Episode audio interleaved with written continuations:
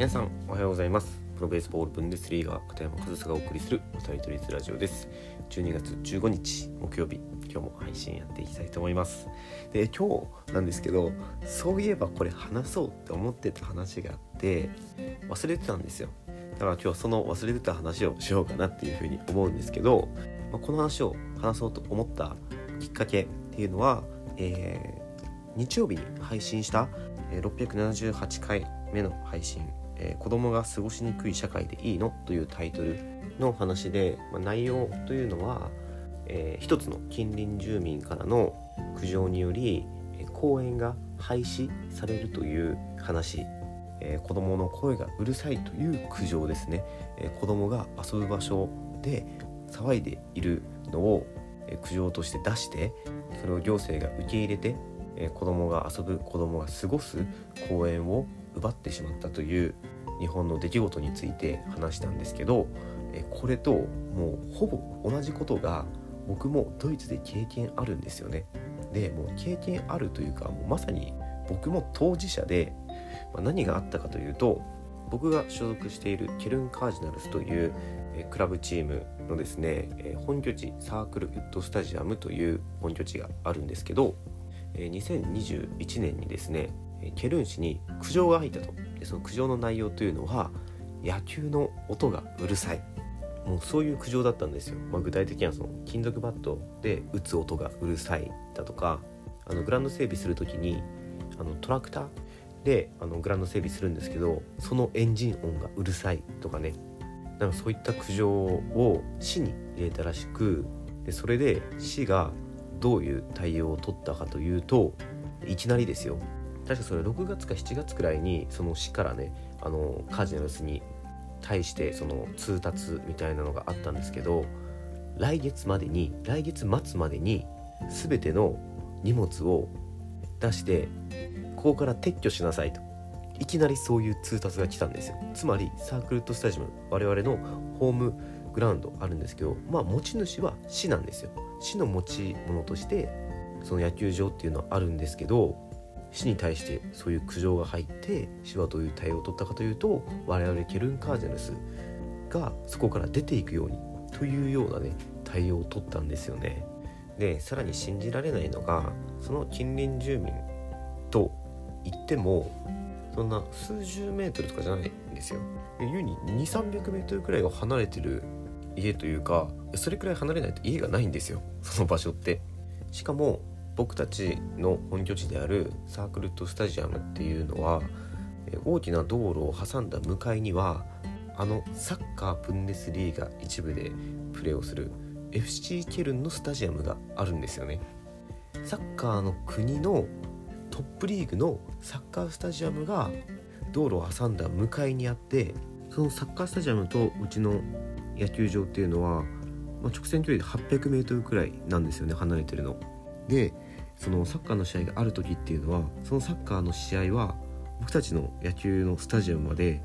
大きな音聞こえますしもう人の量なんて普段とは比べ物にならないくらい増えますしやっぱりその中では騒いでる人たちもいるんですよね。でそのスタジアムではもちろんねそのアーティストのライブとかも行われたりコンサートとかもあったりするんですよ。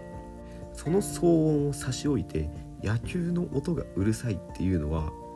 う音がうるさいんじゃないんですよね。野球の音が大小関わらずその人って騒音なんですよ多分、まあ、そうとしか考えられないですけど、まあ、そういった苦情を市の方に出して市は僕たちヘルンカージナルスに退去命令というかそういった対応を取ったんですよね。でそれは2021年のことで、まあ、そんなのこっちも納得できないじゃないですか、まあ、署名活動とかもしたりあとはテレビとかあとは新聞とかそういったメディアも取り上げてくれたり、まあ、そういった動きがあったみたいで、まあ、それもあまりにも理不尽だということでその退去命令は一旦取り下げられたんですよね。で退去命令は取り下げられてもう2022年ですよね2022年僕ドイツに渡ってプレーしてきましたけどシーズン行うことができたんですよでもその問題が結局どうなったかというとなんかまだ解決はしてないみたいなんですよね。この2022年現在も、ま、僕もね、えー、署名活動したりとかその日本の方にもね署名活動の協力とかも仰いでやってもらったんですけどなんかまだグランド使えてて僕ボスにも確認したんですよね。うちの GM ですね。GM にも確認したんですけど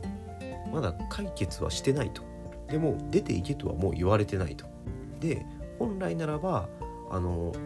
天然芝なんですけどねあの内野も外野もその天然芝の整備とかあとは観客席をシーズン始まる前に作ったりだとかそういったそのグラウンドの管理っていうのは基本的に市がやっていたんですけどその市がやっていたものがもうなくなってそれを全部自分たちで今やってる状態なんですよね。カージナルスのスタッフがまあ、グランドクルーとなって芝の整備だったりそのグラウンドの整備全体をしていてもう市としてはそのうちのグラウンドに手をつけなくなって、まあ、その手をつけなくなった代わりにもう何も言ってこなくなった、まあ、そういった感じなんですよね。だから解決はしなくて、まあ、宙ぶらりんな状態でただその苦情を言ってきた近隣住民いるじゃないですか。その人の要望を聞いて、えー、平日は金属バットを使わないとかなんか日曜日はケージを使わないとか試合の日でもそのバッティングケージを使わないとか、まあ、それもねバッティングの音がうるさいっていう苦情。いやそれは金属だろうが木製だろうが関係なく、まあ、そういった苦情らしくてそれをまあこっちが飲む形で。ただブンデスリーガの試合だけはその使用が認められていて、まあ、ブンデスリーガの試合ってなかなか日曜日にはないんですけど、まあ、仮に日曜日に試合があった場合はブンデスリーガ以外のその試合っていうのはバッティングケージが使えなかったり、まあ、こっちもそれ以上その腫れ物に触れないようなグラウンドの使い方をしつつその市の方もこれ以上出ていけとは言わない、まあ、そんななんかギリギリのところで今のところケルン・カージナルスはグラウンドを使えてはいるんですけどけどその事の発端は周りにもっとうるさい音はあるのに野球の音がうるさいというその本当にこれも一軒の近隣住民の苦情から僕たちは野球場を奪われる危機っていうのが昨年2021年にあったんですよね。だからその先日紹介したね日本のその公園が一軒の近隣住民の苦情から廃止されることになったっていうニュースを見ていやまさにこれ経験あるなと思って。僕も当事者として苦情で自分たちのホームグラウンドを奪われそうになった立場なのでだかすごくなんか身近に感じたというかだからこの間あのニュースをピックアップして皆さんとシェアしたんですよね。なんですけどこの話をするのを忘れていてちょうど思い出したので、まあ、今日話しているんですけどだからまあ日本だけの問題じゃないということですよこの間の件も。まあ、日本はねよくね、えー、国内でもその近隣住民の苦情だったりで公園が使えなかったり公園でボールが使えなかったりバットが使えなかったりとかね。なんかそういったことって結構、え、取り沙汰されてすごく日本国内の問題のような気はしていますがまあ決して日本だけじゃないと。ドイツでも似たようなというかもうほぼ同じような問題っていうのを僕は経験しましたしもうこの件についてもねそのスポーツをすべき場所でそのために与えられた場所でそのスポーツをすることで苦情が来る。ってそんな社会でいいのか？